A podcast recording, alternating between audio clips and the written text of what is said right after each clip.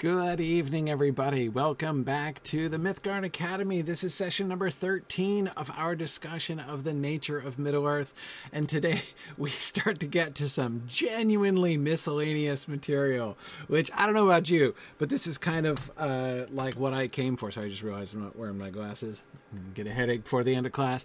Um, yeah, this is this is the kind of content that I w- I've been waiting for. I mean, look, I've loved this whole book so far. Um, and, you know, I've tried to share with you guys how much I have liked um, all of his mathematical calculations and stuff in the early part. And we talked about that a little bit more last time.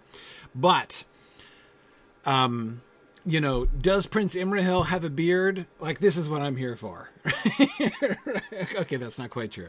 But uh, there's some... Um, There's right. Tarlonial says you're not here for the long division. I don't know. I don't know, Tarlonial, but I have to admit, as much as I enjoy math, long division isn't quite my thing. It's not quite. I don't know if Tolkien would be terribly disappointed, but again, I still say, if he had lived to see spreadsheets, I think he might enjoy spreadsheets as much as I do. That's what I really. Uh, that's what I when when I'm doing math for fun.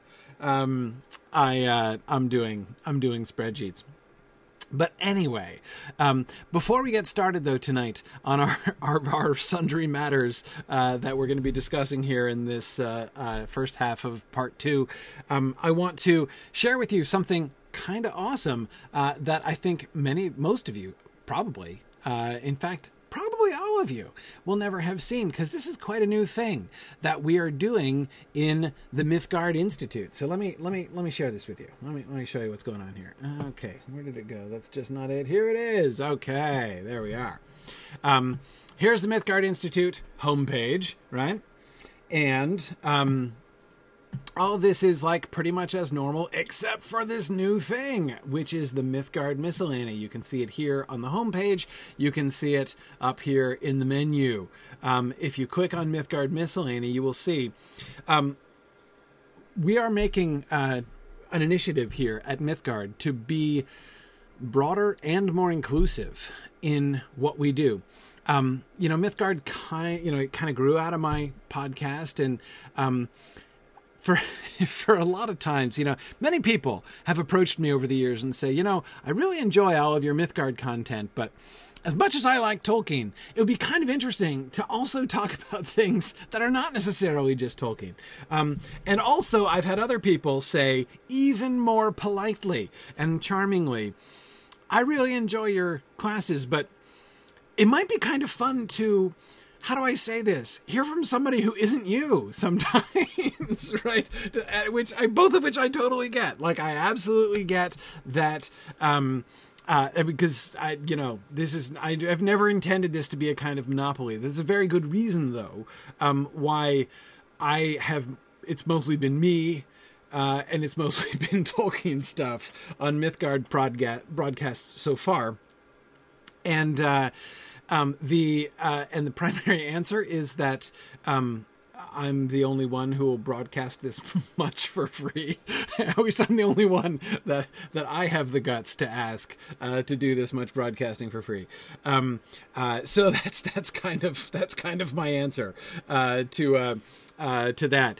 Um, but anyway, we, we, we have wanted for a long time uh, to do this. So what we've done is we've created the Mythgard Miscellany. And what the Mythgard Miscellany is, is one way to think of it is essentially a publication um, avenue for stuff, all kinds of stuff. Um, we want this to be, you know, we're not just like starting a journal or something like that. Um, we want um, Mythgard Miscellany to be a place where cool people with interesting things to say uh, can say things, hold discussions, um, post videos. Um, there's all kinds of uh, content that we would really enjoy curating. It is going to be curated. It's not just like a anybody can post kind of situation. Um, you know, it is going to kind of go through an editorial process. But that's part of the uh, part of the advantage here. Um, for instance, one of the things that I am most excited about with the Mythgard Miscellany, it's going to provide an opportunity. It's going to provide a, a, a, an outlet, a, a venue where stuff can get published, can get kind of circulated, which so often just kind of dies or fades away. One common example of this, conference papers, right? I cannot tell you how many times over the last, you know, seven years or whatever, it's been longer that we've been doing MythMoot. My goodness. Um, yeah, it is MythMoot nine this year, isn't it? But anyway, um, over the last nine years, since we've been doing our moots at Signum, when I hear a brilliant presentation, right, that I would love to share, and I'm like, oh man, like, I, I bet you a lot of people would love to hear this. This was so cool. And, but like, then what do we do? Where does it go? You know, and there's, of course, it's always possible to take a, a really good conference paper and, and brush it up and submit it to a journal for a publication um, or something else. But that's um, that's not uh, that's not for everybody, and that's not necessarily uh, a viable even venue for some presentations, which might be particularly visual or maybe even a creative performance of some kind. Uh, like, for instance, uh, I I'm I. It immediately leaps into my mind uh, the wonderful musical adaptation that we heard of the Baron and Lúthien song um, at uh, SoCal Moot, uh, back the, the last Moot uh, before the pandemic, um, right before the pandemic in February twenty nineteen. Um, so anyway, that it's going to be stuff like that. That would be really cool. It'd be really awesome to be able to share that with more people, and uh, you know, just for more people to be able to kind of enjoy all these cool things that, you know, I've gotten to see at various events and conferences that we go to. But even with our hybrid conference now, yeah, lots of more people can sign up and participate digitally, and that's cool and more inclusive. But but we can do even better, right? We can do even better. We would love to showcase all the awesome work out there, and not only work in the sense of like a presentation or a performance or something like that. Like, that's cool, but even discussions. Right? We would, we want to have more, just like, what do people want to talk about? Um, so there's a lot of potential for stuff like this. So again, if you go to the Mythgard Miscellany page, here's what you'll see. So there's a little explanation. We're going to be doing a Mythgard Movie Club discussion on the Wheel of Time adaptation, which, by the way, I loved. I thought it was brilliant. I didn't love one hundred percent of everything about it, but I thought it was a brilliant adaptation. Big Robert Jordan fan myself. Um, anyway, so I... Uh, But but here's here's what you do. Um, there are two sort of uh, options here. Um, we want to get submissions from the community, and like, we don't care what it is. We don't care what it is. Like, did you like do something, make something, write something? Uh, again, like art, cosplay, music, film, paper. Um, you know, a, a, a cake interpretation of the Goblet of Fire, as, as they say, like all kinds of things, right? Whatever you have that you think is cool that you would want to share, share it with us, right? And uh, and you know, and we encourage folks, especially folks who do um, uh, uh, who do um, uh, a um, uh, you know, as I say, conference presentations. It's kind of a no-brainer, right? Um, you went to all this work and you you got this presentation together and it was really good. Like, submit it. You know, it'd be it'd be cool. So anyway, this is going to be really really. Um, um, This is going to be really, really fun, I think. And we're going to also have other, uh, you know, panels and presentations uh, by experts at, at, at Mythgard. I mean, we're hoping to bring in, you know, a bunch of people to talk about more stuff and everything. Um, we're open to lots and lots of, uh, lots and lots of topics here. So anyway, we hope that uh, people will submit. So here's the, there, there's the link right here. Submit your work now. Um, if you've maybe, you, you know, many of you, I know many of you who are attending this have done conference presentations, conference papers before. You could submit it in print form. You could, um, you could do, you know, an audio performance of it. Um, but, um, anyway, there's, um, there's all kinds of, uh, there's all kinds of things, uh, that you can do. So, um, anyway, just wanted to make sure that you guys were aware of that. I think this is going to be a really fun thing. Um, you know, we'll see the, uh, the, this is a, this is a brand new initiative. So, you know, we'll, we'll see how the, the rollout goes, but of course, a lot of that is going to depend upon how many submissions we get. Um, so of course we're really eager to see as many submissions as possible, uh, at the beginning, and we'll, we'll sort through and we'll discuss things with folks, and, uh, and we'll see what happens. Like I said, this is going to be, this is going to be a curated collection. You know, being accepted to the Mythgard Miscellany is going to be, it's, it's going to be like a, a, a kind of publication. I mean, there's, there's going to be a sort of peer review process there. Um, but it's not, you know, what we're looking to do is much more broad in its interest level. Um, this is not just about publishing scholarly articles. This is about all kinds of, like, celebrating the great stuff, all of the talent, all of the uh, the smarts, all of the uh, you know the, the the the enthusiasm that you guys have out there in the community, because this has been uh, something that I think is really uh, is really cool, is really is really important. Um, um, Steven says, how about a, a Twitch stream or YouTube channel examining uh, video game stories? That would be a thing that you could do. Sure, sure. Um, yes, Cecilia, you could do your uh, audio play of the Athrobeth and post it there. That absolutely, you could do that.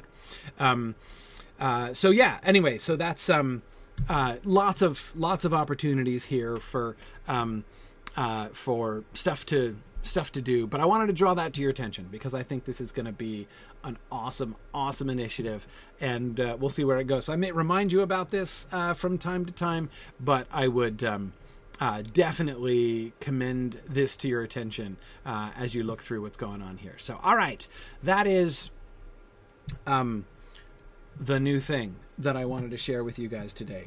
And there may be more new things to share with you guys in the future. Um, Let me just say, I think that twenty twenty-two is going to be an exciting year uh, in the Signum University calendar. So uh, I am uh, very excited uh, about what is uh, stuff, more awesome stuff that is coming up. Um, all right, let us jump back into the text, back into part two here. Um, we had gotten up to... Um, Elf children counting on their fingers was right. We were ending. We we were ending with my mind being blown um, by elves writing in two different directions and with mirrored letters and stuff, um, which I find pretty amazing. Um, but uh, I have to admit, I never even occurred to me. This is probably just because I'm so like very right-handed, right? But uh, I um. Uh, it never even occurred to me the right-handed bias of the Tengwar as printed. Um, but, of course, Tolkien's very right about that. And it's interesting to see him thinking about that uh, in these uh, in these, in these later writings. Um, here we go. Heather, yes, welcome, Heather. Glad that you could make it. And, yes, you're just in time for the beards. Uh, chapter I've been pumped about ever since the first time I picked up this book and looked at the chapter titles. I have to admit, Heather, that one jumped out at me, too. I, I, I definitely. I've been holding myself back, though. And I've been trying not to read ahead uh, of our discussions too much. Uh, so, but I was excited uh, to get to it here, too. All right. Um Here's the, there's several things that were kind of fun about the uh, elf children counting on their fingers material. Um, but this is one of the things that was really striking to me. Um, of course, we've been looking at um, all the mathematical systems, right? And the, and the way in which he was balancing his mathematical calculations and his worldview stuff. But so look at this. In the primitive days, before the Great Journey, while the building up of the common Eldarin language was in the making, play with the hands and the naming of the fingers went together with the naming of the numerals, those above two. The hand was the primitive counting instrument. In the first stage, one hand was used as a group unit, and names were devised for its separate prominences. Later, both hands were laid out with the tips of the thumbs touching. Okay, uh, so... this raises the question that I've had in my head all along, and I know a couple of you had it too. This question of why are the elves counting in twelves? Why do they count in twelves? Um, did they have six fingers on each hand, right? Um, I mean, it's a sensible question to be. I mean, there's a, a fairly obvious reason why base ten has been pretty popular among humans uh, over the course of history. Um And uh, and again, I know this is, I remember a couple of you making comments about that uh, when we were talking about how the elves tended to count in twelves. Um, and, you know, that, that whole concept of the importance of twelves uh, to the Eldar um, seems to have emerged, you know, from this period. And then, of course, it was the very first thing I was thinking of when I got to this chapter on how important hands and hand gestures and fingers and things were to them. I was like, dude, hang on a second. Why? Tell me again why they count in twelves, right? If the fingers are so important, um, uh, it it, uh, it so here's so he addresses it, right? I was delighted to see him explicitly address this question. Much later, but before the end of the Common Eldarin period, the Eldar, leaving behind the primitive beginnings with the hand, devised a counting in sixes and twelves, which they used in all more elaborate reckonings. But in daily and colloquial use, many of the decimal terms remained in use. Okay, so they deliberately devised the countings in sixes and twelves. They got to that not through any kind of biological accident. I mean, it would have been easy enough to be like, oh yeah, didn't I mention that elves have six fingers on each hand? Totally true, right? He could, he could have done something like that if he'd wanted to, um, but he doesn't. Um, he doesn't do that, right? Instead, he says, oh yeah, no, they started with base ten.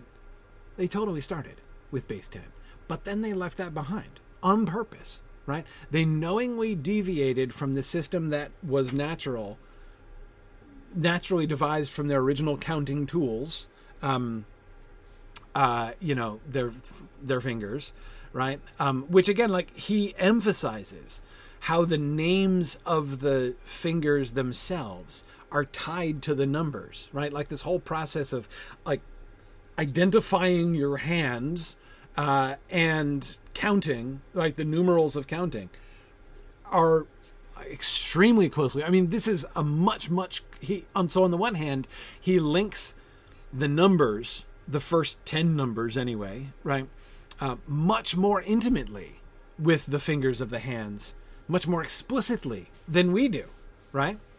Um, I mean, I... Uh, um, uh, I I'm basically... Um, It took me a long time. I mean, I don't remember how old I was, but it took me a long time to figure out, like, or to kind of come to that realization. I think, you know, most people come to that realization at one point or another, right? Like, oh, yeah, that's why we count in tens. Makes sense, right? We got ten fingers. Um, um, he makes this a core part of Elvish culture, right?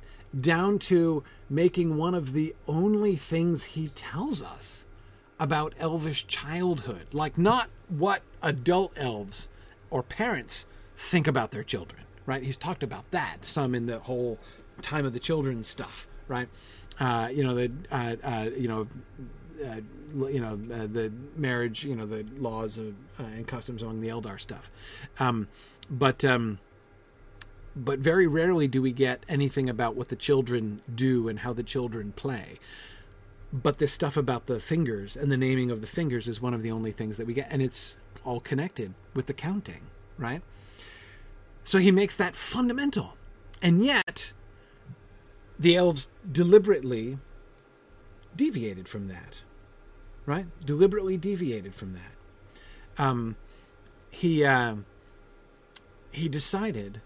that they left it behind because they found counting in sixes and twelves the more congenial, apparently, for elaborate for more elaborate reckonings, right? They would still sometimes use decimal terms. They would still sometimes refer to fives and tens in daily use, right? But when they're going to sit down to do real math, when they're going to calculate numbers of significance, they're going to do it in base twelve because it's more convenient mathematically, right? And that's a fascinating piece of world building to build there, right? Um, yeah, Bjarne Sander, that's exactly the thing that I think is so cool about that, um, that elves seem to be m- more open to questioning the way things have always been done. And that's not obvious that they would be, right? I mean, it would be easy to think that immortal creatures like that might get kind of stuck in their ways, right? I mean, because... You know, it's one thing to speak to another human being and have that human being say, this is how we've always done things around here, right? But when an elf can tell you, this is how I've done things for the last seven thousand years, right? It's just, it's a little different um, than this is the custom that we've been doing, you know, at this, uh, you know, in this office for the last, you know, lo, these seven years or something like that, right? Um, but um, uh, but anyway, I, I I definitely think that um, uh, that's a very that that's the thing that I found most interesting about this, right? That um, and not only that they were moving to like embracing new things in that way, but that he conceives of the elves moving from a concrete to an abstract system. That seems a poor way to explain it. It's it's kind of more than that, but um, but that seems kind of the essential of it, right? Um, they have the concrete system based on the counting on the, on their fingers, right? And but they can appreciate. They are sufficiently invested in the life of the mind and in abstract thought that they find a different mathematical way better, easier, more convenient, more important in some way, more fitting uh, to the world around them, perhaps, in some way. Uh, and uh, so they shift to that and leave behind the more, you know, uh, concrete uh, basis um, uh, of... Uh, Of, of of counting, and I think that's really, I think that's really interesting. Um, yeah, yeah. Anyway, um, okay. Even more than the child play records themselves, I was fascinated by the very learned origins of the child play records that we have. The following account is an abbreviation of a curious document preserved in the archives of Gondor by strange chance, or by many such chances, from the Elder days, but in a copy apparently made in Numenor not long before its downfall, probably by or at the orders of Elendil himself when selecting such records as he could hope to store for the journey to Middle-earth. This one, no doubt, owed its selection and its copying first to Elendil's own love of the Eldarin tongues and of the works of the lore masters who wrote about their history, but also to the unusual contents of this disquisition in Quenya, Eldarinwe Leperi Arenotesi, the Elvish fingers and numerals. It is attributed by the copyist to Pengolodh, or Quendingoldo, of Gondolin, and he describes the Elvish play names of the fingers as used by and taught to children. Oh wait, but that's not enough, right? Not only do we get this beautiful view uh, into Elendil's character, right? Um, Elendil, the days of Numenor are coming to an end. What do you do, right? How do you prepare for the end of Numenor? Well, Elendil prepares. We all know how his son prepares, right? It's true, his son prepares by boldly and heroically stealing a, you know, a fruit of uh, uh, of the tree. Um, but um, of course, we also know that that same son spends his time bringing, uh, fetching his enormous pet rock to bring with him, right? Um, yeah, there's this, uh, there's this six foot diameter boulder that I would like to bring on board the ship, Dad. That's my contribution, right? Um, the Stone of Erech, the origin story of the Stone of Erech, uh, still boggles my mind. Um, but anyway, here's Elendil occupying himself rather differently, right? Um, And how he occupies himself is to have a copy made, or himself to sit down and make copies of records in order to make them more portable, to bring them to Middle-earth, right? What do I do in the last dwindling days of Numenor? I've got to copy all of as many old records as I possibly can in order to bring them with me to Numen to, to, to Middle-earth from Numenor, and to keep the memory of the old days alive, right? Um, so yeah, here's this uh, here's this funny document describing the play names of the fingers as used by and taught to children, right? Yes, generations of, you know, Numenorean uh, offspring in exile yet to be will really need to know this, right? But of course, what he's doing is preserving a snippet of the life of the Eldar in Middle-earth from the Elder days, right? Recognizing this as something um, really important, really interesting, um, you know, possibly unique. And I kind of love that, right? I kind of love that. And notice, notice what this also kind of accomplishes. Um, it puts Elendil knowingly, that is, Elendil himself knows that he is in, that he takes upon himself the task which we see Aragorn taking on himself at the end of The Lord of the Rings, right? Um, it is his, he is the, the last of the Elder Kings, right? He's the last king of the, uh, you know, he, he, know, he knows he's the transition, right? He's the transition between, um, you know, the older ages and the age to come, the fourth age to come, right? And it's, it's his responsibility to keep alive the memory of the old days and see that they don't fail, right? We hear Aragorn talking about this. And of course, you'll notice Tolkien's done this before. If you remember our early uh, discussions way back in the old days when we were looking at, uh, what was it, Shaping of Middle-earth and The Lost Road, um, when the character of Elrond was originally invented, this was his job, right? This was his job. Um, his job was to be that transitional figure, the one figure from the Elder Days, from the First Age, who would survive into the era of men and keep alive the memory of those old days. This is also why Elrond always, from the very beginning, was born very, very late, right? He is a child of the First Age, um, and a child in the First Age, right? But he doesn't play much part in the activities of the First Age. That's not his job. He's not a hero of the First Age, like his father, for instance, right? Or his grandfather. Or his grandmother, for that matter. Um, but he, um, but his role was to be like the heir of that, right, and to carry that into uh, into the Second Age. And we can see this is what, in the published Silmarillion, why the published Silmarillion keeps coming back to Elrond um, at several kind of key points. Um, uh, so. We now get, and we've had some reasons perhaps to think of Elendil this way before, but this is one of the most concrete uh, and explicit that I can think of, of, you know, where he is positioning Elendil explicitly in that same role. Um, he always kind of was that in some ways, right? But he's going to be bringing to Middle-earth the memory, um, not only of Numenor, but even memory of the Elder Days uh, that have passed, because although there remain elves in Middle-earth, people like Gilgalad, who you'd think could play that role as well, not to mention Elrond, who's still around, right, doing his thing as lore master.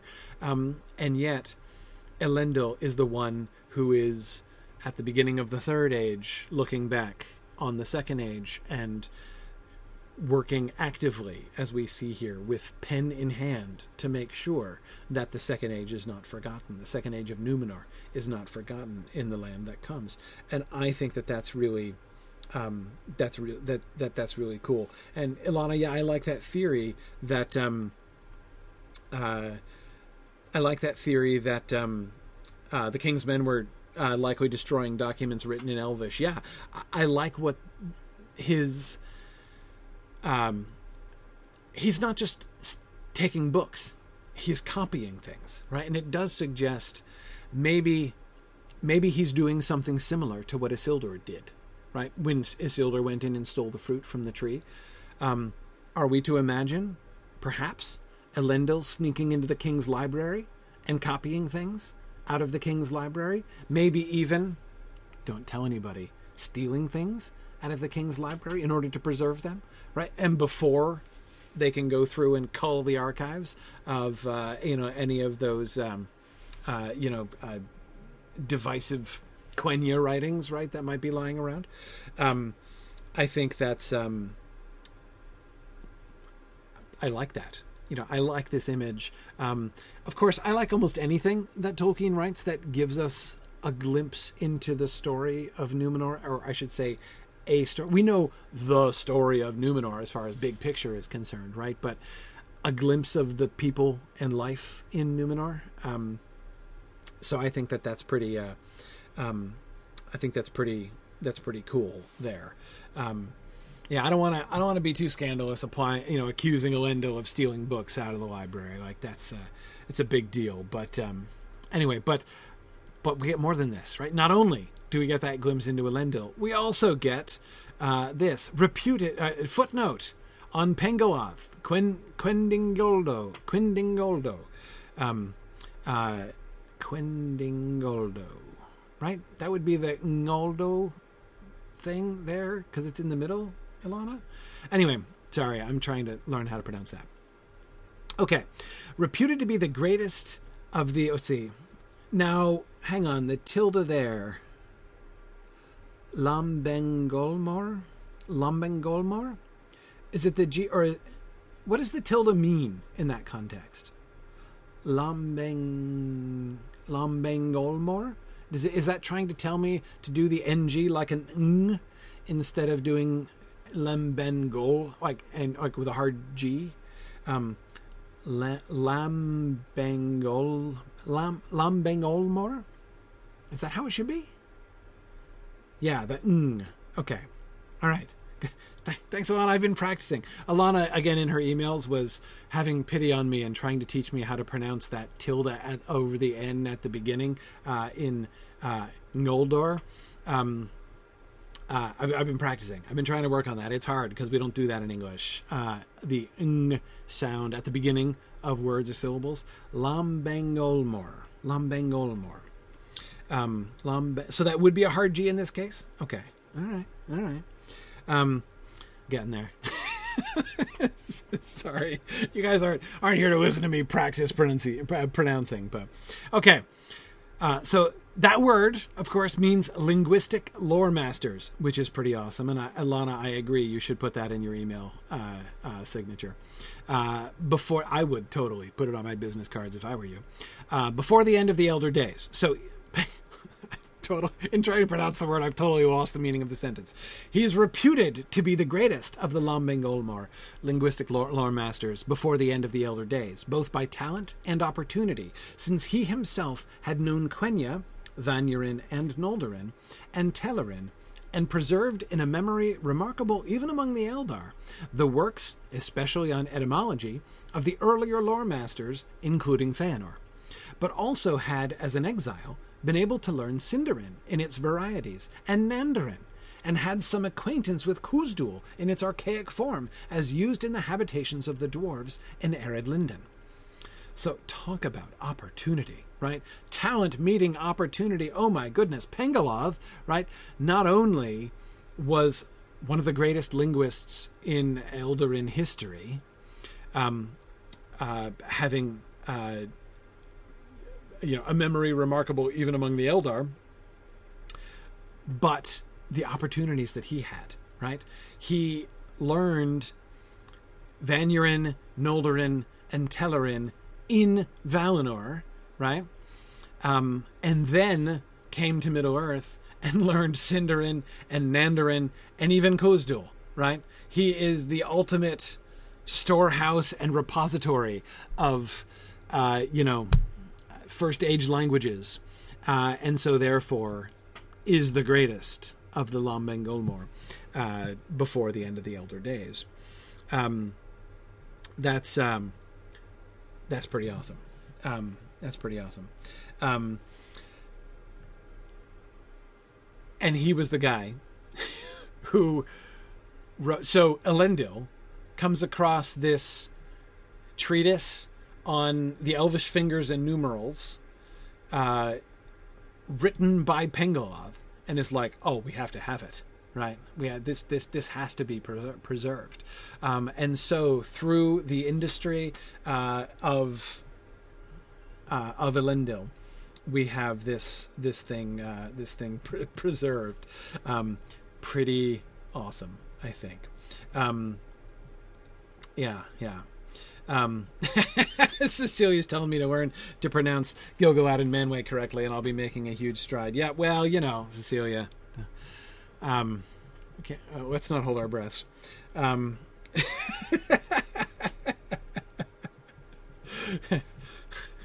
hey, what can I say?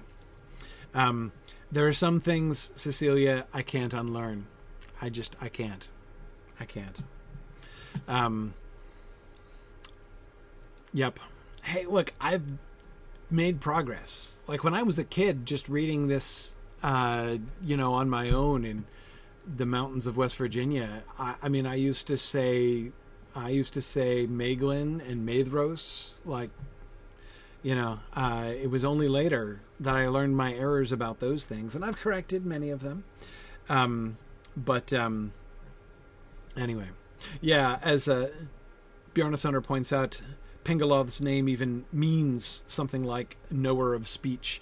Yeah, he's um, he is the linguist character. I mean, if if there's uh, if there's any, Pengolodh is like um, um, what's that um, what's that trope called in fan fiction when you uh, when you write a character in who's basically a fantasy version of yourself, right?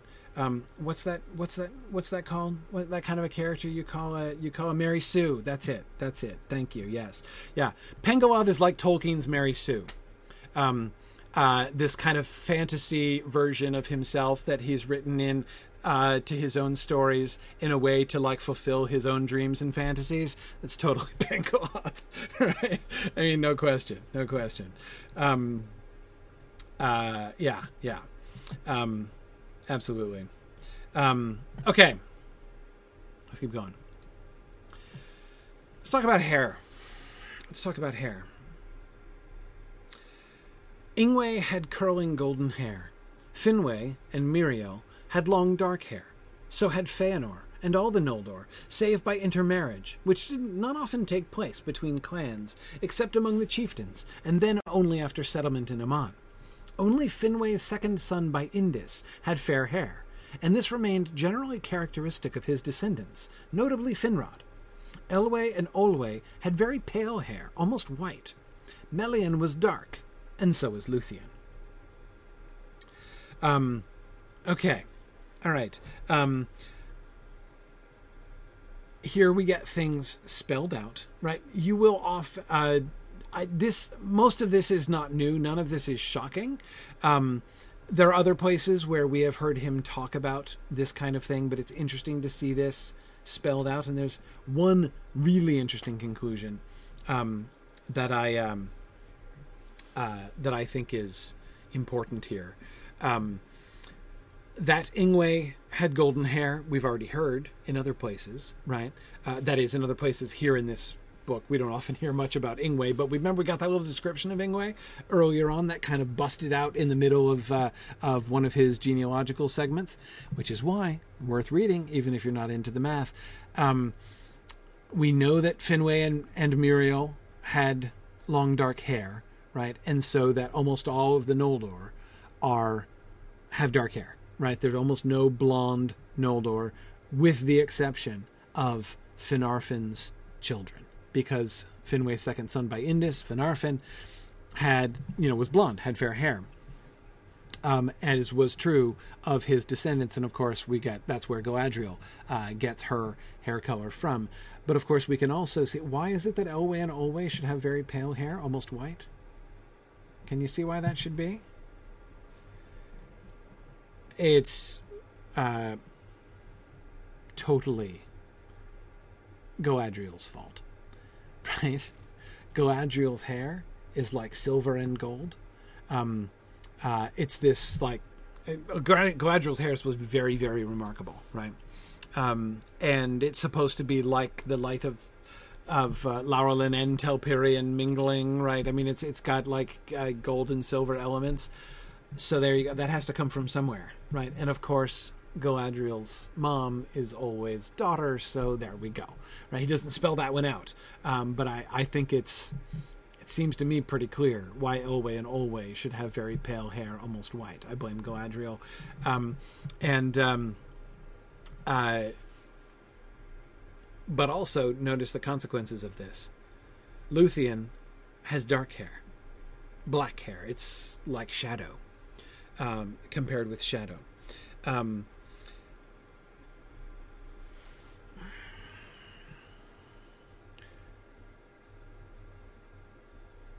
she gets her hair color from her mom. Melian, uh, Melian had, had dark hair. This, I think, is very important.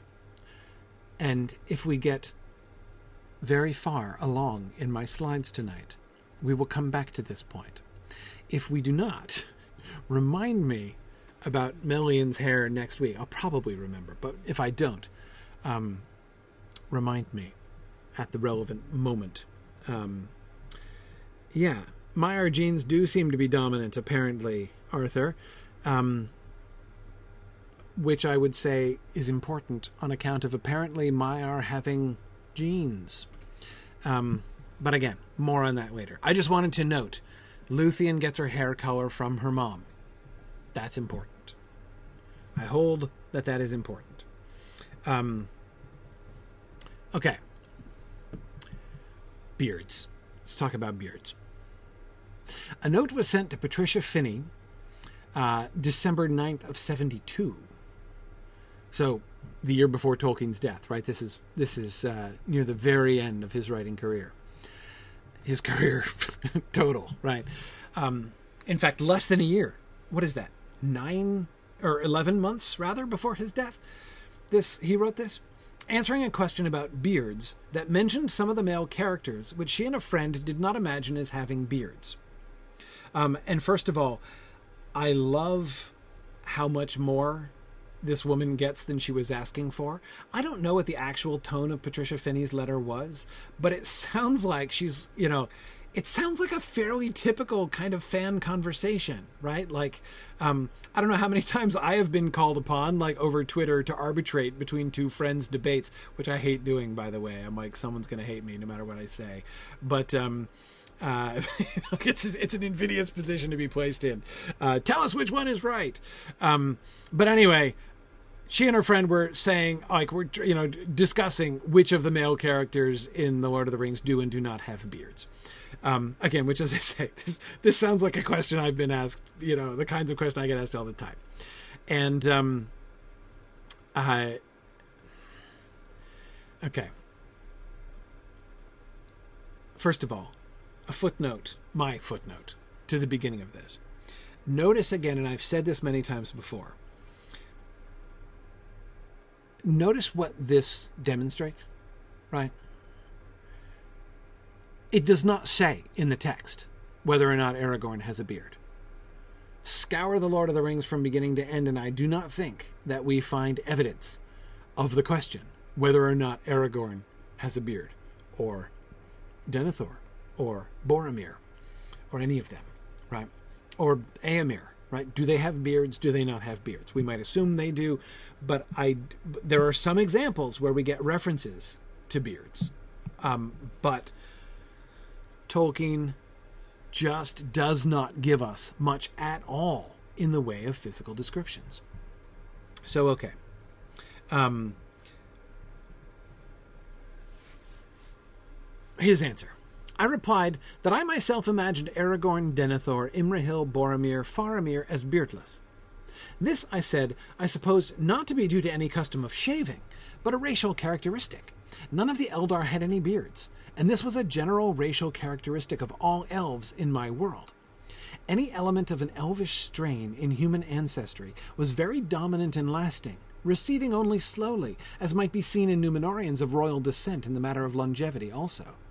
The tribes of men from whom the Numenorians were descended were normal, and, hel- and hence the majority of them would have beards. But the royal house was half-elven, having two strains of elvish race in their ancestry through Lúthien of Doriath, royal Sindarin, and Idril of Gondolin, royal Nor- Noldorin. The effects were long-lasting, for example in a tendency to a stature a little above the average, to a greater, though steadily decreasing longevity. Footnote. Can, can can show the math if you're interested, end footnote, and probably most lastingly in beardlessness. Thus, none of the Numenorean chieftains of descent from Elros, whether kings or not, would be bearded. It is stated that Elendil was descended from Silmarion, a royal princess. Hence Aragorn and all his ancestors were beardless. Okay. Again, uh... much more than I have to assume Patricia Finney uh, uh, of uh, uh, august memory was looking for. Um, but um, yeah, yeah. Uh, Elvish descent. Now this opens an obvious question, right? Círdan? What, what, what, why does Círdan has a beard explicitly? Círdan is explicitly bearded uh, in The Return of the King when we meet him. Well, he doesn't answer that just now, though I think we can see the answer to that already, right? Based on the ability that elves have to be able to influence their Hroar, right? Um, he um, he wanted a beard. So apparently he had one. But anyway, we'll see. Anyhow, um, yeah, it's a racial characteristic. That beardlessness is one of the most lingering, most lastingly, probably most lastingly in beardlessness. Um, so all of those Gondorian folks, Aragorn, Denethor, Imrahil, Boromir, and Faramir, all beardless. Aragorn is especially beardless, right? But even Denethor, Boromir, and Faramir, though their Numenorean descent um, was not as direct from Elendil, right, as Aragorn's was, yet nevertheless they were descended originally from the royal house. Um, and so, therefore, they are beardless. Imrahil, of course, is beardless uh, for a um, totally different reason, right? Well, no, same reason, but different lineage. Um, it's because of the elven blood in his line, right? Which is not the same as the, the line of the kings. So it's just kind of a coincidence that all of those noble Gondorian folks are beardless. Um, you know, one of the things that I really kind of like about this, I don't know that Tolkien intended this, but of course, shaving, he, um, he swears off shaving. It's, nobody was shaving, right? Um, n- nobody in the Lord of the Rings was shaving. Um, shaving wasn't a thing that was done. Um, people know who invented shaving. Why was shaving done? Who made shaving? You guys know who made shaving a thing, right? Um, I mean, it's a, it's, it's a kind of an interesting, uh, it's kind of, a kind of interesting historical tidbit. Um, Uh, the Romans made shaving a thing. It was it was it was the Romans who, I'm not saying they invented, like no one had ever shaved before, um, but it was it was the Romans who were beardless on purpose, right? Who who who shaved, um, and made that a major thing. Um, and it was, my understanding is that it was primarily a military thing, um, but um, uh, but anyway, um, he. doesn't have um, he doesn't have anybody like following in that. They're just like they're just naturally like it's almost like the Romans were like wannabes, right? Modeling themselves after the old beardless, uh, uh, you know, noble lines of old, right? Which are have now dwindled from the world, uh, and I, I kind of I kind of I kind of like that. Um, but um, uh, anyway, yeah, uh, I think that. Um, Yeah, Heather and uh, Ilana both. That was the other element here that I was really interested in in this passage. The phrase, my world. My world. Um, oh, no, hobbits don't have beards. They don't have beards either. Um, almost no hobbit has almost any beard.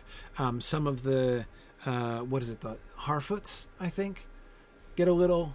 Get a little little beard action going on, but not but not much. Just a little, just a little bit.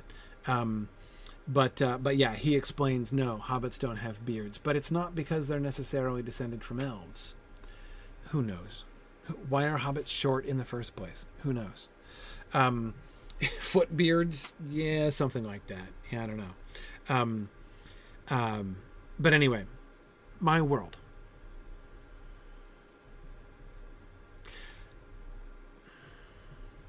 I don't know. I don't remember. Is it the Stores that have a little bit of beard? I couldn't remember if it was the store, the Stores of the Harfoots. Um, I can't remember ever Tolkien using that phrase.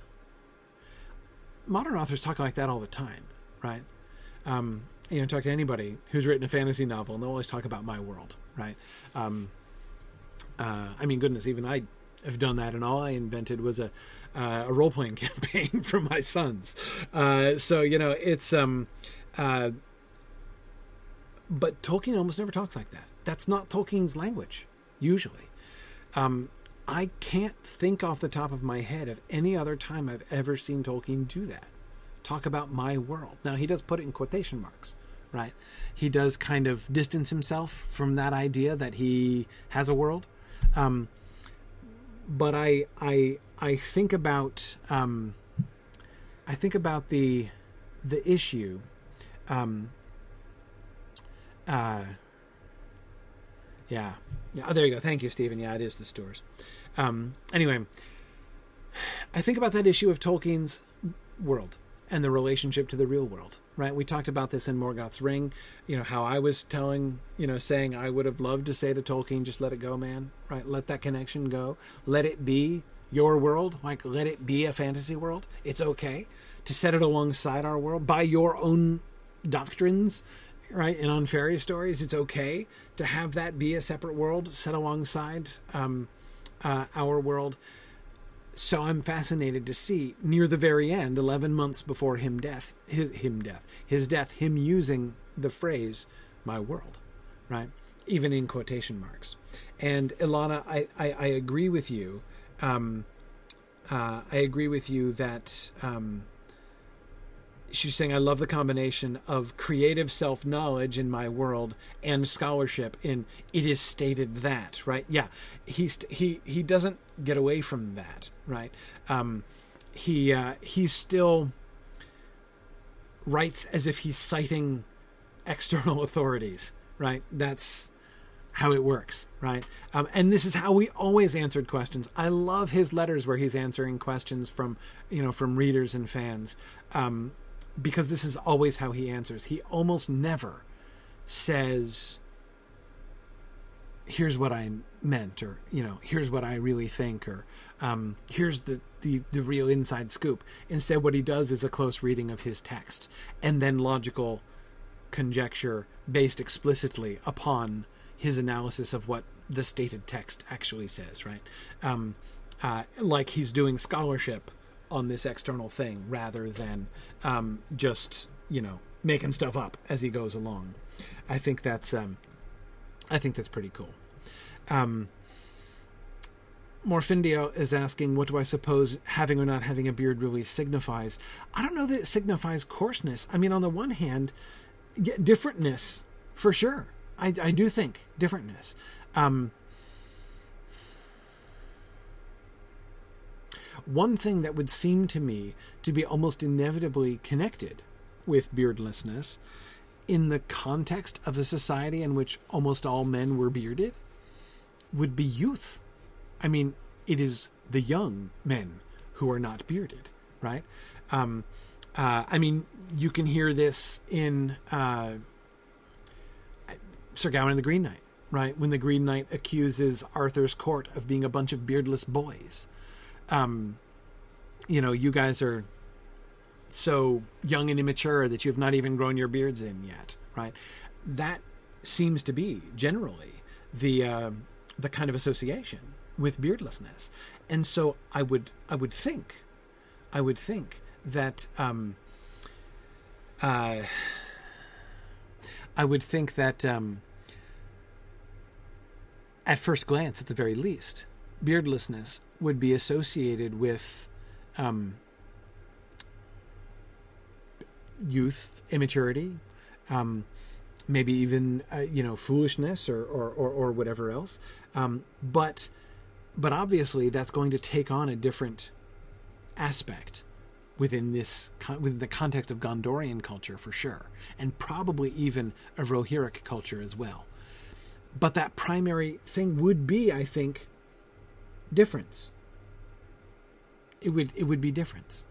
Um, Uh, they're not like the rest of us, right? Um, there is something just different about them. That's obvious. That can't be hidden, right? I mean, you can see it. You, you don't have to hear them speak. You don't have to know anything about them, right? Um, think of that. Um, think of that scene in the Lord of the Rings movies, right? When Aragorn is revealing to Éowyn his age, right? His actually, you know, that he's actually over ninety. Um, and she finally has that moment where she's like, you must be one of the, one of those Numenorean folks, right? Well, in this case, all you have to do is see him across a room and you'd be like, whoa, look, it's one of those Numenorean dudes, right? Um, and that's a huge difference. It's a huge difference, right? Um, it's, it is, uh, it's, uh, it's a huge difference between those two things. Um, where no, no, no one would know, where it could be concealed, right? This is a, this is a difference that can't be, um, that can't be concealed. And that I think is really interesting. Um, yeah, yeah. Anyway, okay. Let's, um, uh, let's keep going. Here's a little digression in the midst of the discussion of beards. And I love this.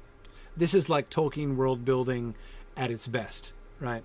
Um, when he does it in digressions and gets carried away talking about other things, right? I did not, but could have noted the following points. Can I just say I'm also glad he spared poor Patricia, what's her name, uh, this whole explanation, which is no doubt what much more than she was looking for. I did not, but could have noted the following points. The kings of Gondor had no doubt had stewards from an early time, but these were only minor officials, charged with supervision of the king's halls, houses, and lands. But the appointment of Hurin of Emyn Arnen, a man of high Numenorean race, was different. He was evidently the chief officer under the crown, prime counselor of the king, and at appointment endowed with the right to assume vice-regal status and assist in determining the choice of heir to the throne if this became vacant in his time. These functions all of his descendants inherited. It may also be noted that they had Quenya names, which had long been a privilege only of those of proved royal descent. So, the beardlessness of Denethor, Boromir, and Faramir sparks this whole digression on how the stewardship came to be what it was, right? And we get this uh, this this this moment, right? Um, It was not just a steady evolution, a steady change in the duties, right? It happened at this one particular time, at the appointment of Hurin of Emyn Arnen, right? A man of high Numenorean race. And when he was put into the role, everything changed. It's almost like a, a premonition of the loss of the line of the kings that was to come not too long afterwards. Um, that's... Uh, um, I think that's, I think that's, so Devorah, this has to do with beards because of the beardlessness of the stewards. Why are the stewards beardless? Especially if they're descended from stewards, which are servants, essentially, right? Ah, because Hurin of Emyn Arnen was a man of high Numenorean race and hence beardless, right? Ah, because of high Numenorean race. And this would explain why Denethor, Boromir, and uh, uh, Faramir have no beards, right? Oh, but wait. There's more. Uh, we get now a digression from the digression, which gets even better. Notably, Hurin is not one of those names. He's just said they had Quenya names, right? And I don't know about you, but I was sitting here saying, hang on, I don't know much Quenya, but I don't think Hurin is a Quenya name. Um, didn't he just say they had Quenya names? Like, it was noted that they had Quenya names. And I'm like, hang on a second, and a bunch of them don't have Quenya names. The, the, the stewards, right? What do you mean by that? Okay, but of course, he's going to explain. Notably, Hurin is not one of these names, but being an origin, the name of the most renowned in the legend of in legend of the House of Hador, from whom the male side, uh, from whom on the male side the kings were descended, it was reckoned of equal worth. Why after Mardil Voronwë the Quenya names were abandoned is not clear. Oh wait, so they had Quenya names. But then they stopped having Quenya names just in time for the genealogy to come in, right? So he has this whole genealogy full of non-Quenya names. And then he's like, oh, yeah, it was also noted that the stewards had Quenya names. Except, you know, after the first one, they didn't, right? Um, so this explains why Mardil Voronwë had a Quenya name, right? Um, but, um, okay, all right, fine.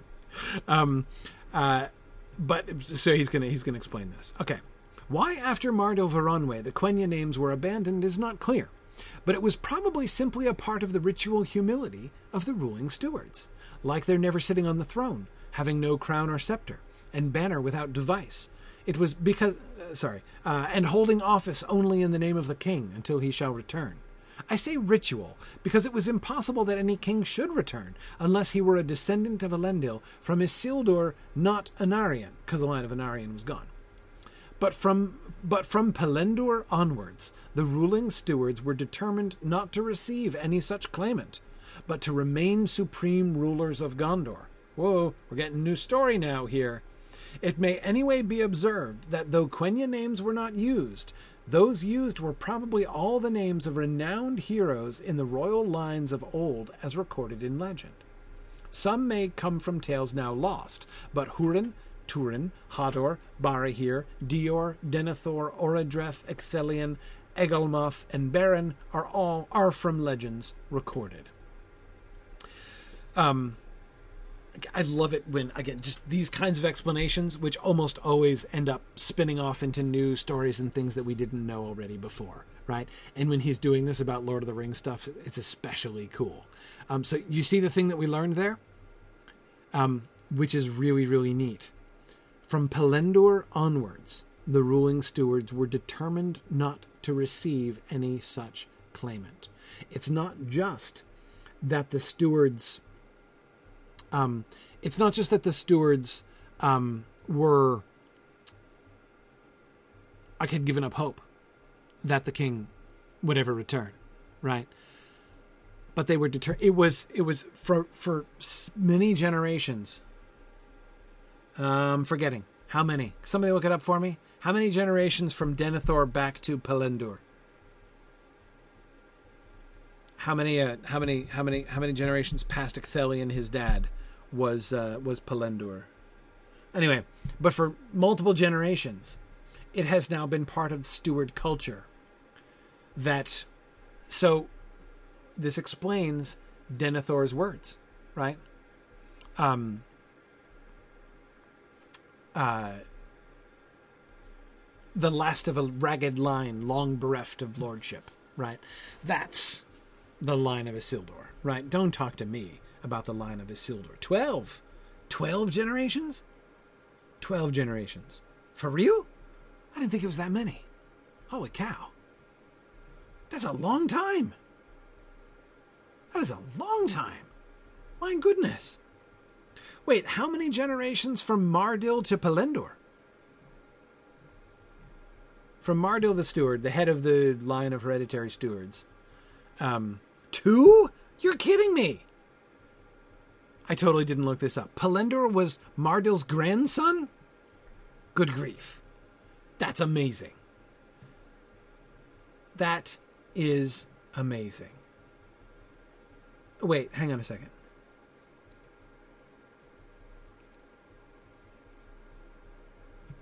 Huh. Wow. Yeah.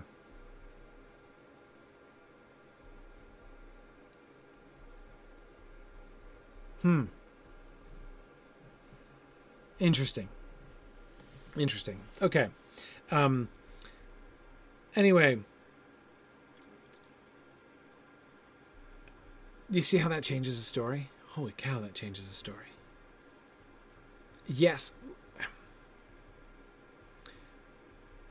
The stewards, on the one hand, as he's explained, are deliberately, what's the what's the phrase? Um, ritual humility, right? The ritual humility of the ruling stewards. Never sitting on the throne, having no crown or scepter, banner without device, holding office only in the name of the king until he shall return. But they didn't mean it for thousands of years. Hundreds of years anyway. Right? Probably going on a thousand years, I bet you. Since they meant it. Right? Um, and then I, I, I hold office in the name of the king until he shall return. Parentheses. and I shall see to it that he never shall. Right? Um, man, that's uh, that's that really puts the Gondorian decline into uh, uh, into perspective, and it also calls into question the lack of Quenya names. They didn't use the Quenya names, but they did name themselves after old human heroes. Do you see how? Um, um, do you see how they? He's characterizing the stewards as very much in the Númenorian way, right? This recapitulation of the fall of Númenor and the King's Men, um, not taking the throne in in Quen, you know, in in, in, a, in a Quenya name anymore, right? Um, and instead elevating the human. Um, yeah, yeah. Um, Very interesting. Very interesting. Uh, we see, we're invited to see, in Appendix A, we are invited to see the history of Gondor in the Third Age as imitating the rise and fall of Númenor. And we see direct parallels being established. The elaborate tombs, right? The, um, uh, you know, contemplating their mortality. Uh, Faramir's speech makes it clear that he sees the parallel to Númenor, right? Um, but Appendix A also kind of invites us to imagine that the stewards were different. Um, but he does not. So notice the collateral, I was going to say collateral damage, but it's not only damage. Notice the corollary of this little digression here, right? Um, this little um, indictment that he's making here of the line of most of the line of the stewards. And that's, um, it makes Denethor more understandable, and it makes Faramir more awesome, right? When Faramir, um, what did he learn as wizard's pupil exactly, right? Well, one of the things that he seems to have learned is to break from the corrupting family tradition, right?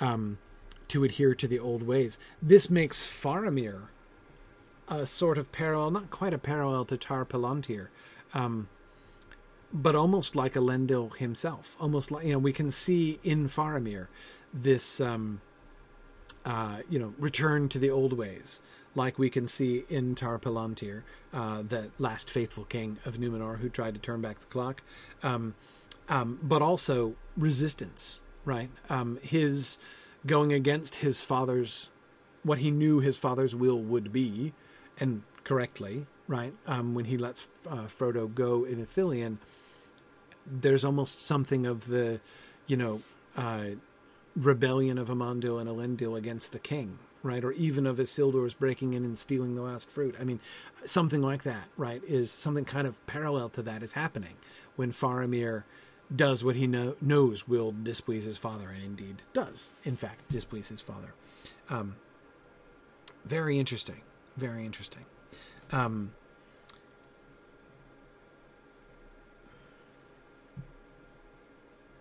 Yeah, Michael says, I'd always taken Denethor's refusal as a sign of his fall, not a symptom of his upbringing.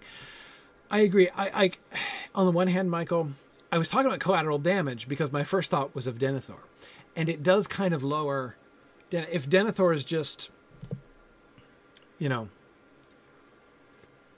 following the thousand-year tradition of his house, his, um, his fall is a little bit less personal, a little bit less interesting in that way, right? Um, so I do think it lessens Denethor just a bit. But if the collateral effect of that is to make Faramir more awesome, I'll take it. I'll take it. I don't think, Michael, it's as simple in any case as saying he's just a product of his upbringing. Um, it might help us to understand a little bit more where he's coming from and why he would think this is not just him gone wild, right? Him gone crazy. Um, uh, and in some ways, Michael, it might make Denethor's story more, um, uh, I don't know, simple. Um, Denethor has a bunch of faults in the book, right? Two especially, pride and despair, as Gandalf accuses him of, right? Um, and he's very guilty of both, both pride and despair.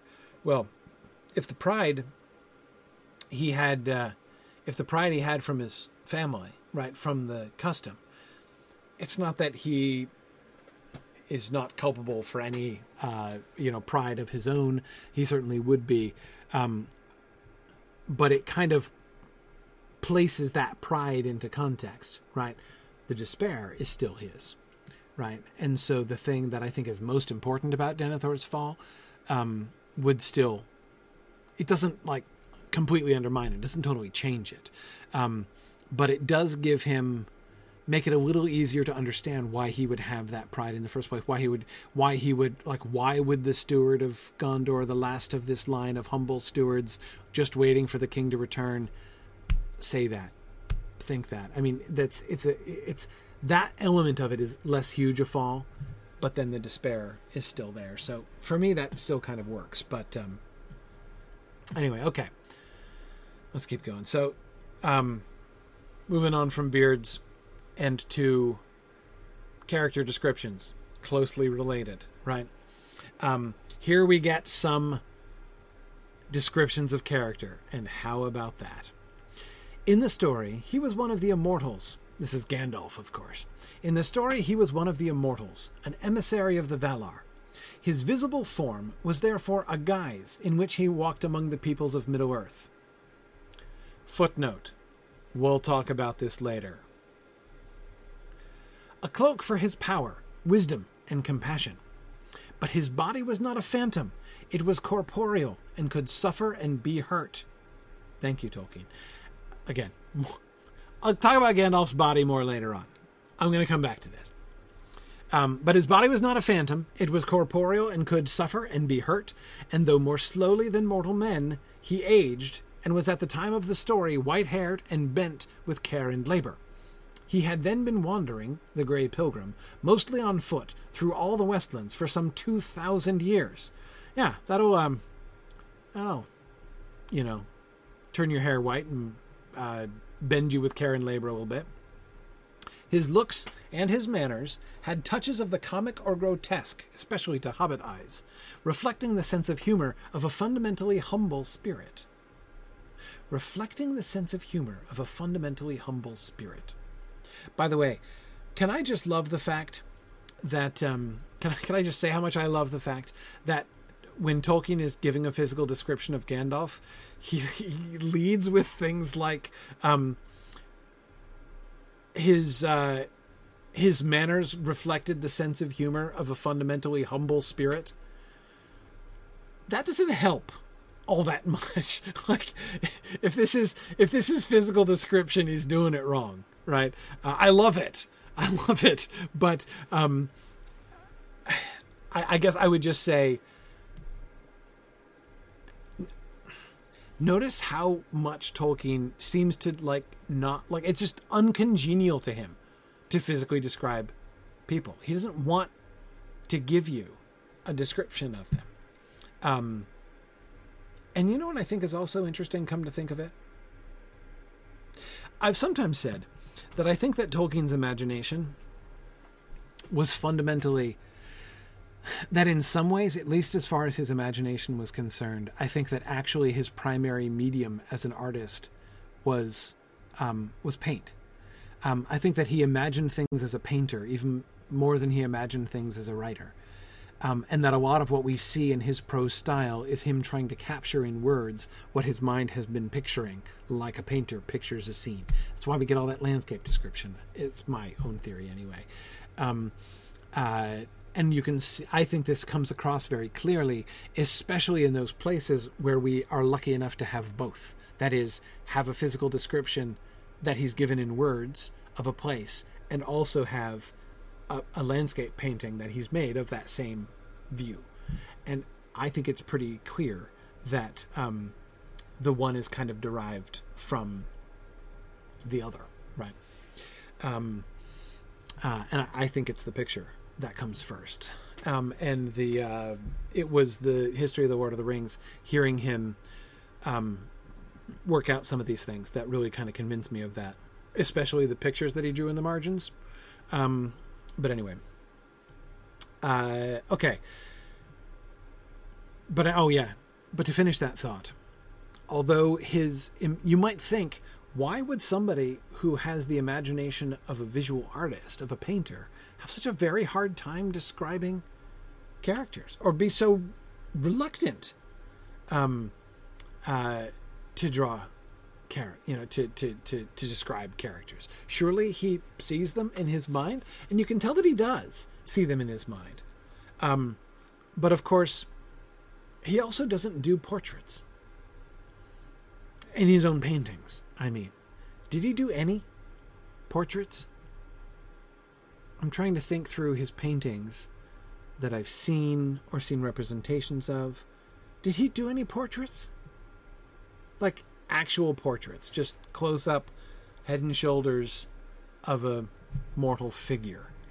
Um, if he did any, I don't... Um, if he if he did any, I, I, I can't remember them. But if he did any, there are not very many, for sure. Um, but um, yeah, he has landscapes which have characters in them, but usually that inclusion is only. Um, kind of accidental. Yeah, Bilbo on the barrel, right? In the uh, when the, the the the painting that he does of the barrels uh, floating down towards Lake Town, um, uh, you get the uh, Bilbo sitting there in the eyrie of the eagle, right, looking out over that. So he's a little down in the corner. Um, you see, of course, invisible Bilbo in the Conversations with Smaug painting. Um, um, But, um, yeah, you do get Father Christmas. It's not quite a portrait, but at least the painting of, like, Father... Like, the one that's just Father Christmas walking with the with the, the bag of presents on his back.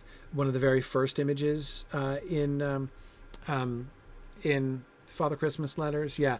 Yeah, no, there is uh, Mister Bliss, too. Oh, let's see. I can reach Mister Bliss. Mister Bliss does not have many portraits in it, though. It doesn't have any portraits. Lots of action shots. Like, um, let me make sure I, I do this properly.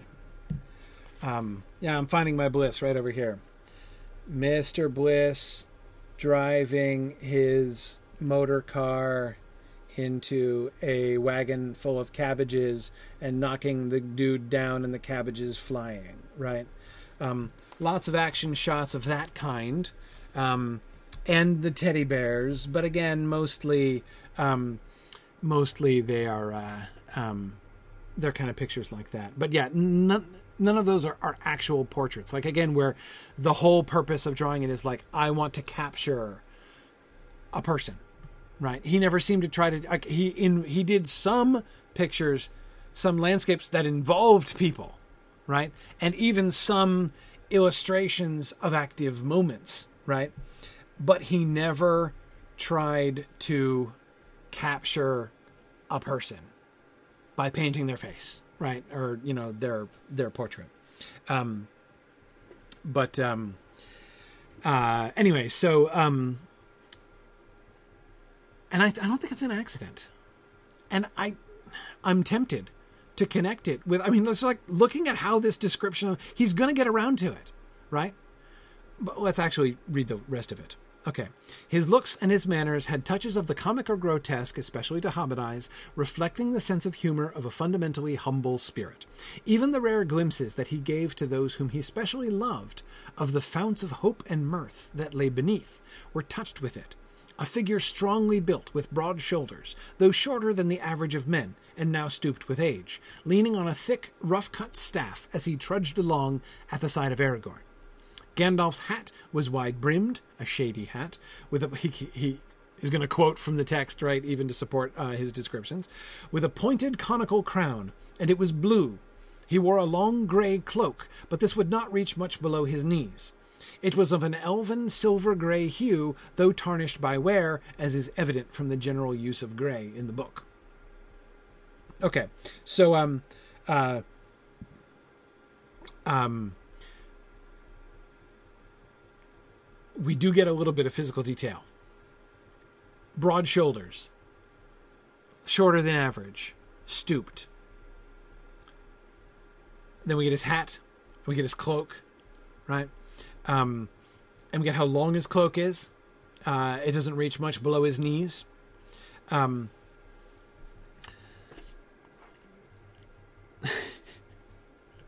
that's not much of a physical description, right?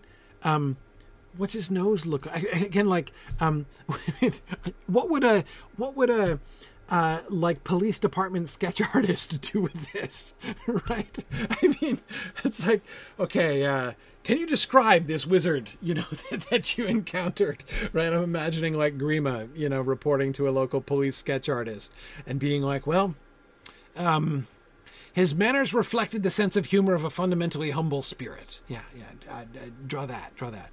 Um, oh, and uh, sometimes he gave rare glimpses uh, of the founts of hope and mirth that lay beneath.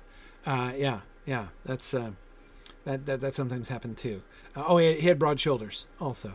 Um, yeah, and a, and I had a hat, a pointy blue hat. Yeah, yeah, that was it. Um, I mean, I mean, that's it. That's all we get. I think he's he seems to me very pointedly reticent, even in this moment when he's supposed to be describing. Like he's going out of his way to describe what Gandalf looked like, and he and he, he like won't do it. Like he can't do it. Um, Um, he doesn't give us these kinds of these kinds of details. Um, uh, yeah, um, uh, uh, Defora, I agree. I'd never imagined Gandalf is short either. Um, uh, shorter than the average of men is fascinating, right? Looking especially short at the side of Aragorn, one would imagine, right? Um, yeah, I just I think we.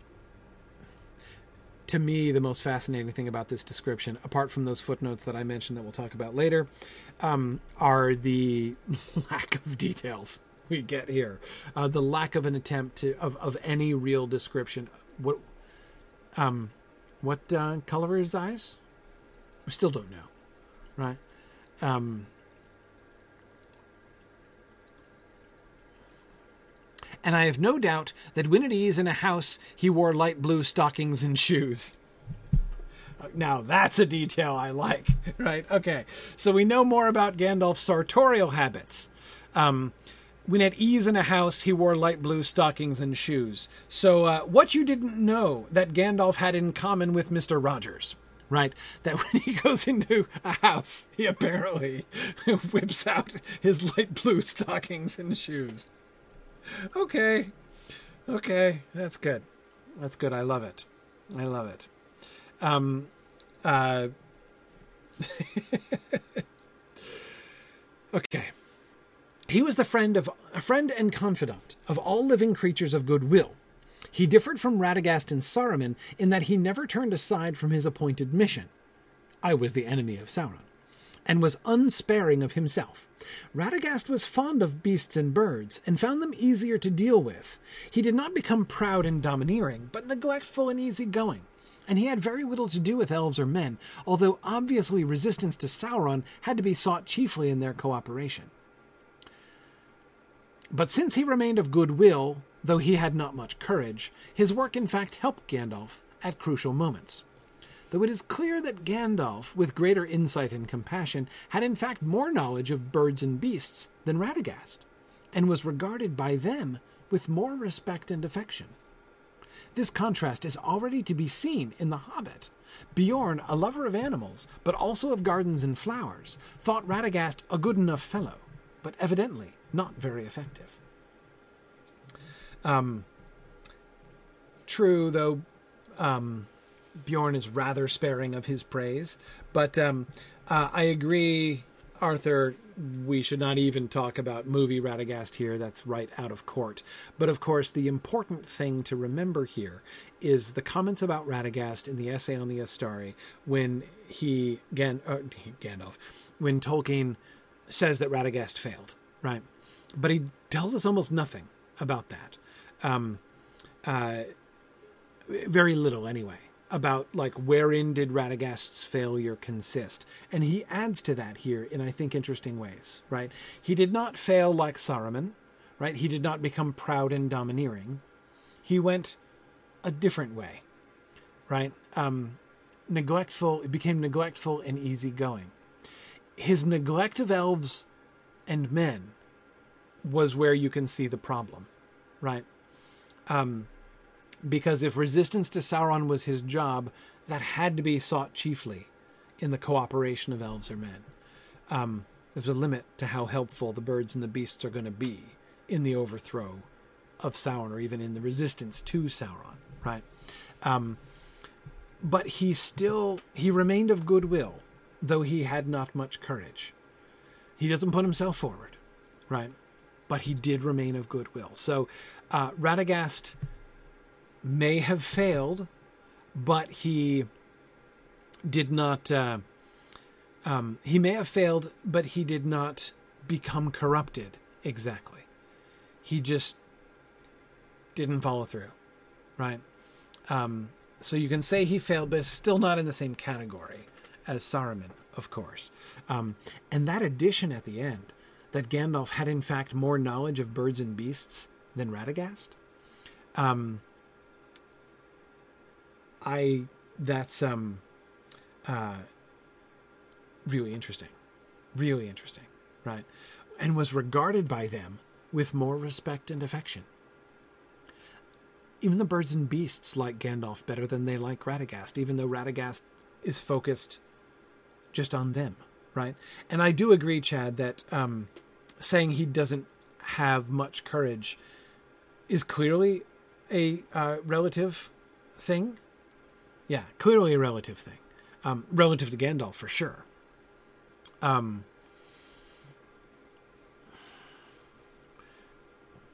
I think we can see the lack of courage in Saruman as well. Um, we can see his lack of courage in part, I think, in his refusal uh, to heed Gandalf when Gandalf invites him to come down. And we see him waver for a moment. One of the things, not the only thing, but one of the things that I would say prevents Saruman's um, still doing what good he might do. It's pride, pride for sure, but not only pride, um, also lack of courage, I think. Um, yeah, but it's a fascinating touch. And that quote, I mean, he's right. Bjorn knows Radagast, has heard of him, but there is no evidence that he uh, thinks very highly of Radagast, despite the fact that you'd think that Bjorn, if anybody, would be on the side of a local wizard who was all about promoting the welfare of the birds and beasts, it would be, it would be Bjorn, right? Um, now, it's true that he doesn't think all that much of Gandalf either, Edith, but he didn't know them all that well yet. Um, and, uh, um, and he, um, yeah, yeah, um, yeah, yeah. We see him warming up to Gandalf, uh, as he gets to, and then of course, Gandalf and Bilbo come back and stay the winter with him. Bjorn, that is, at the end, right? Um, So that relationship seems to flourish a little bit. Um, yeah, interesting. Um, I agree. If Radagast had killed more goblins, Bjorn probably would have thought higher of him, Stephen. I think that's right. Um, uh, not much courage, right? Um, yes, he, Radagast, never went out and killed the great goblin, right? Um, yes. Okay, more. The Quendi were in origin a tall people, The Eldar were those who accepted the invitation of the Valar to remove from Middle-earth and set forth on the great march to the western shores of Middle-earth. They were in general the stronger and taller members of the Elvish folk at that time. In Eldarin tradition, it was said that even their women were seldom less than six feet in height. Their full-grown, uh, their full-grown elf men no less than six foot six, while some of the great kings and leaders were taller. The Numenorians before the downfall were a people of great stature and strength, the kings of men. Their full-grown men were commonly seven feet tall, especially in the royal and noble houses. In the north, where men of other kinds were fewer, and their race remained purer, this stature remained more frequent.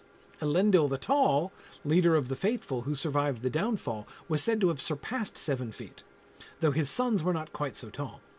Aragorn, his direct descendant, in spite of the many intervening generations, must still have been a very tall and strong man with a great stride, hence his nickname in Bree. He was probably at least six foot six. Boromir, of high Numenorian lineage, would not be much shorter, say six foot four. Okay, um, there you go. Boromir is six foot four, Aragorn is six foot six, which means, picture this now, attempt to picture this, Gandalf has got to be more than a foot shorter than Aragorn. More than a foot shorter. Arag- Gandalf's head comes up to somewhere in uh, Aragorn's chest, right? Maybe like a little above his sternum is where the top of Gandalf's head is, if Gandalf were standing in front of him.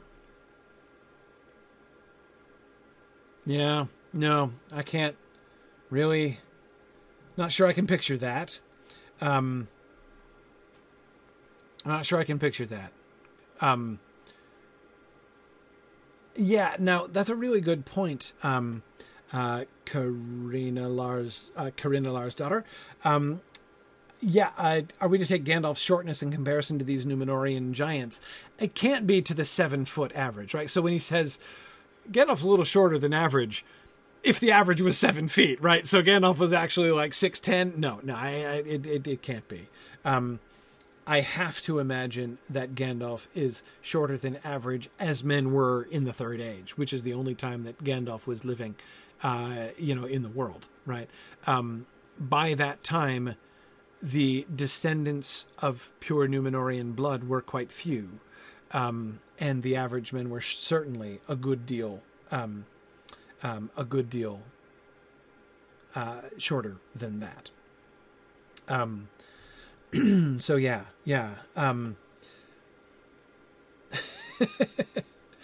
it is, um, yeah, Elendil the Tall, somewhere north of seven feet, right? So Elendil the Tall. You got a picture, um, yeah, like Manute Bol, basically. Yeah, that's how tall. But Elendil was probably a good deal broader. Uh, he probably weighed twice what Manute Bol weighed. Um, uh, yeah, Elendil was enormous. Bor- Aragorn six foot six, Boromir six foot four. Legolas has to have been the third tallest member of the party. Gandalf was the fourth, it was almost middle. Like it's Aragorn, sorry, it's Gandalf and then Gimli when you're going in decreasing order of height, right? If you line up the fellowship, right, by height, Gandalf and then, uh, Gandalf and then, uh, um, and then Gimli, right? Um, yeah, yeah. Um, that's, um, That's striking. Remember also, remember how Gandalf is described when we first meet him? That is in chapter one of The Hobbit. It's described as a little old man. It's the phrase. Um, so, uh, yeah, yeah. Um,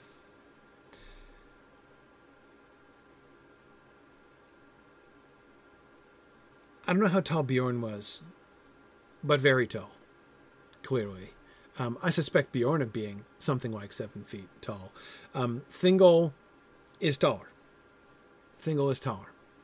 Um, we're told that full-grown elf men were no less than, like, six six is the minimum, right? So Aragorn would have been just as tall as, like, your average Noldo back in the day.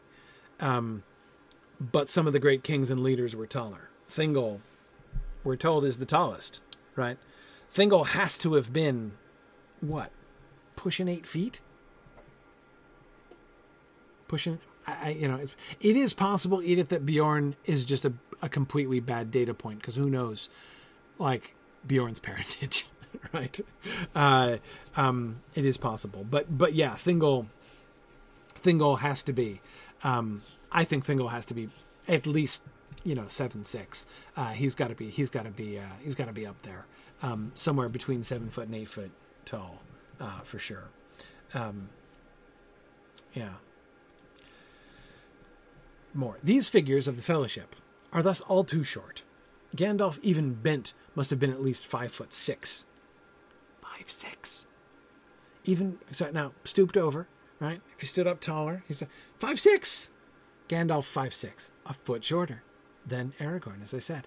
Legolas, at least six foot, probably more. Gimli is about the height that the hobbits should have been. That is, he's describing the picture, right, that he's commenting on and complaining about. Um, but was probably somewhat taller. The hobbits should have been between three, three foot four and three foot six. I personally have always thought of Sam as the shortest, but the sturdiest in build of the four. Um... I love that, by the way. I agree. I also, too, have always thought of Sam as the shortest member of the party. Um, uh, yeah, yeah, but the sturdiest in build. Sure, absolutely. Um, notice, by the way, Peter Jackson got this right. That is the relative height between hobbits and dwarves. The movie does that really well.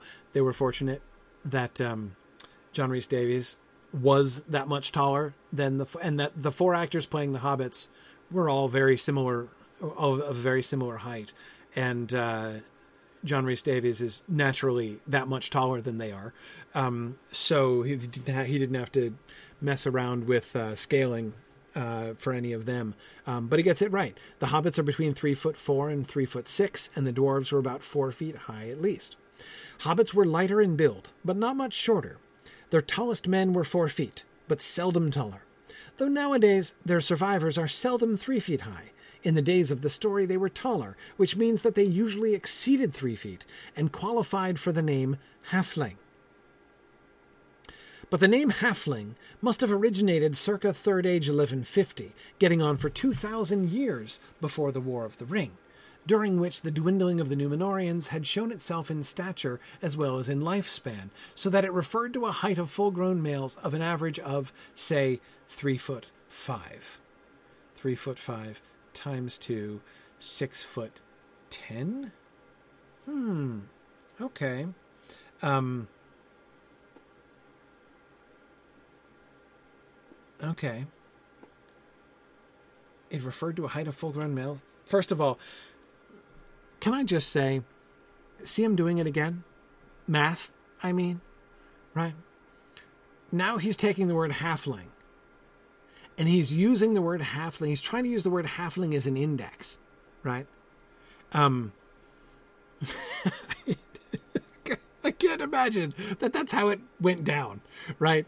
Uh, that when humans first met hobbits back in Third Age eleven fifty, they they got out their measuring lines and were like, yep, they're exactly half the height of man, of human man, right? Uh, so uh, it's a good thing, that because if you guys were a little bit taller, we would have had to call you, you know, five-eighthlings, right? But since since you're right on the nose, we're just going to go with halfling, right? Uh, we were going to be more, you know, we, we toyed with the idea of calling you, you know, seven, eight, seven, sixteenthlings, and you over there more of a five, sixteenthling, but, uh, but, uh, what, whatever, we'll just round it out, right? And call it halfling.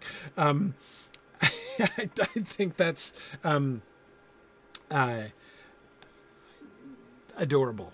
I think that's adorable, um, that he, uh, right quick to the long division. Exactly.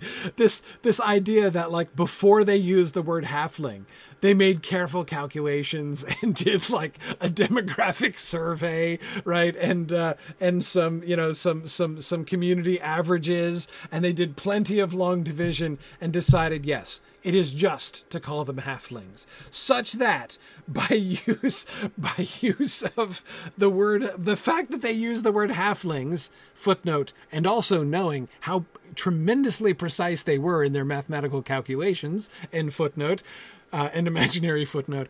Therefore, we can now know, you know, how tall the dudes must have been. Um, I just, I love it. I love it. I love it. Um, I think that's, that's so much fun. Um, yeah. Yeah. Um, yeah. Yeah. Um,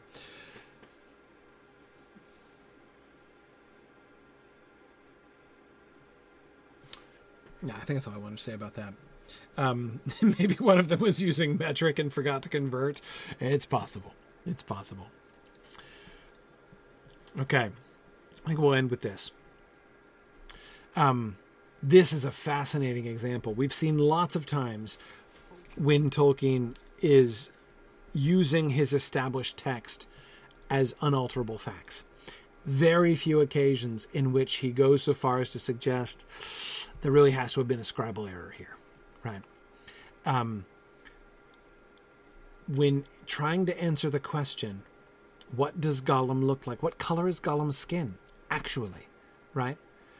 He goes right to all of those passages that Lord of the Rings readers forget about in The Hobbit, um, and that Peter Jackson ignored, right? Which was, at his first mention, Hobbit page eighty-three, he was dark as darkness. That, of course, means no more than that he could not be seen with ordinary eyes in the Black Cavern, except for his own large luminous eyes. So he's explaining that away. Yeah, when I said in, you know, when it says in The Hobbit that he was dark as darkness, that just means he was hard to see in the dark, obviously, right? Doesn't mean his skin was black. Similarly, the dark shape at night.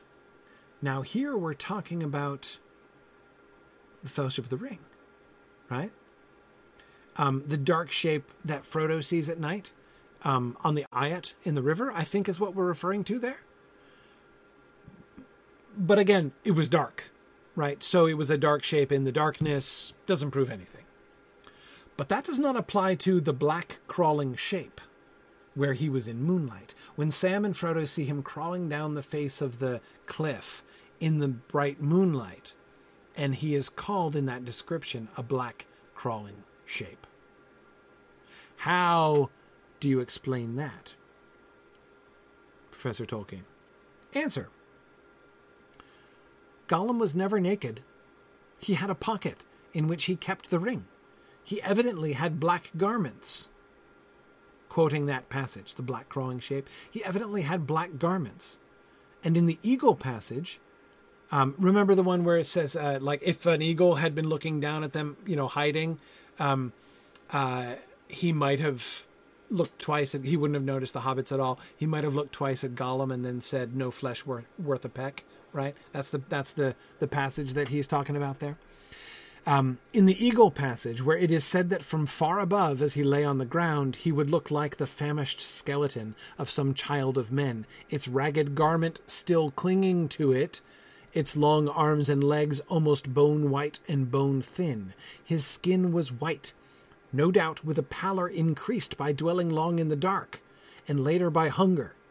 He remained a human being, not an animal or a mere bogey, even if deformed in mind and body, an object of disgust but also of pity to the deep-sighted such as Frodo had become. There is no need to wonder how he came by clothes or replaced them. Any consideration of the tale will show that he had plenty of opportunities by theft or charity, as of the wood elves, throughout his life. Um, Gollum is not dark as darkness. Gollum is white-skinned, no doubt with a pallor increased by dwelling long in the dark.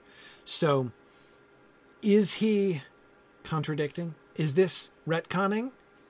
Yeah, I think so. I actually do think that in The Hobbit, Tolkien pictured Gollum as black-skinned. I do. Um, first of all, think of how thematically that fits with all of the black beasts in Mirkwood, right? The whole, um, it's part of the whole like light dark thing that goes on in The Hobbit, right? Um, Gollum having been, you know, under the influence of evil and living in the shadows, doesn't become pale like uh, something like we see things in caves tending to be white, right? Um, but instead he becomes dark, like the things in Mirkwood become dark. Um, but it is clear he does explicitly point out it's uh, arms and long, ar- long arms and legs, almost bone white and bone thin, almost bone white and bone thin. Um, we have what I think is not a contradiction, but a deliberate change. And this what seems to me to fit perfectly well with um, the change in the story kind, right, between The Hobbit and The Lord of the Rings. In The Hobbit, he's writing a fairy tale, right? And so the idea that you've got this dark creature living in the darkness, Gollum is like a piece of the darkness come alive, right? Um, he is, um, Gollum belongs in that cave, on that dark lake, right? In the middle, down at the roots of the mountain. Um, he's part of that world, right? And so of course he's dark. What else would he be, right? Um, Tolkien is not thinking in terms of like, he was a, like a human hobbit-ish creature who wanders in and lives there for a long time and becomes twisted and corrupted, and, and therefore his skin would become pallid from living out of the sun, like you would, right? Um, that's not how he's thinking about Gollum in The Hobbit, but it is how he's thinking about Gollum from the beginning of The Lord of the Rings, right? From the very start, when in The Shadows of the Past, Gandalf is telling Frodo the story of Gollum, right? Um, now he's conceiving Gollum quite differently. And so, yeah, he's going to have uh, he's going to have light skin, which has become bone white as well as bone thin um, through his corruption and his time underground.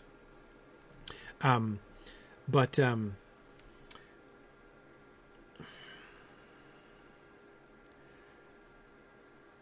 so is it a contradiction? Yeah, but it's not an accidental contradiction. He's not forgotten. He's just He's now writing in a different mode. It's one of the things, but it's a very low-key thing that he has apparently decided. It just didn't fit. It didn't fit in The Lord of the Rings. Um, I'm not. We're not telling that kind of... He's not just going to be a shadow monster anymore. Um, he's got a history and a story which necessitates that. He would have had bone-white skin from living underground for five hundred years. Um, so, yeah... Um, That's really cool retconning. Um, notice all of the evidence for this comes from the text, right? Um, and it's fascinating because he quotes the Dark as Darkness passage from The Hobbit, but then he kind of brushes that off, right?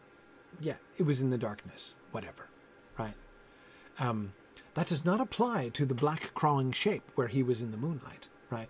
So he points out the biggest piece of evidence against what he's trying to explain, and then he explains it. He was a black. He's wearing dark clothes because, of course, like he's trying to keep a low profile. Come sneaking around, right? Sneaking over, sneaking away, and sneaking. That's what he does. He's a sneak, right? So of course he's going to wear dark colored clothes, and he's not naked. He's got pockets and stuff. He's wearing clothes. Of course he's wearing clothes. Why shouldn't he wear clothes? He's had lots of opportunities to have clothes and replace his clothes, right? Even if his original clothes of five hundred years ago have rotted away, he's had lots of opportunities to clothe himself since he emerged, and he would have done so in large part so he can sneak around at night more effectively, right? Um, very interesting. Okay. I'm going to let you guys go. Let's uh, let's keep going for next time. I, I want to um, we're gonna we're gonna talk about mind pictures. We didn't quite get to the passage where I wanted you to remind me about Melian's hair, but we're gonna we're gonna get there. Um, let's let's go through. Oh, golly. Do I dare assign the Fate and Free Will chapter? No. Well, let's do it. Why not? Let's go through chapter eleven. Through chapter eleven for next time. I do not suspect we are going to complete a discussion of the Fate and Free Will chapter by next time. But maybe we can get through the mind picture stuff. Um, the mind picture and telepathy stuff for next time. Um, so let's read through chapter eleven and we'll see how we do um, uh, for, uh, for next week. Thanks, everybody. Don't forget about Mythgard Miscellany. Um, and, of course, MythMoot, um, uh, if you're thinking about a presentation for this year, um, our early bird pricing for MythMoot is extended through January, so there's still time uh, to sign up for MythMoot at a discounted price. Uh, would love to have you guys at MythMoot. It would be great to meet you and talk with you there um, and to hear some presentations, whether virtual or uh, physical uh, attendance. Um, all are possible. And as I say, don't forget about Mythgard Miscellany. We'd love to see. Uh, there's lots of discussions and and uh, things, I'm sure, that have come from um, you know ideas and arguments and things that have come from our discussions. Uh, would love to see some of that stuff in Mythgard Miscellany. So, thanks very much. I will talk to you guys soon. Bye now.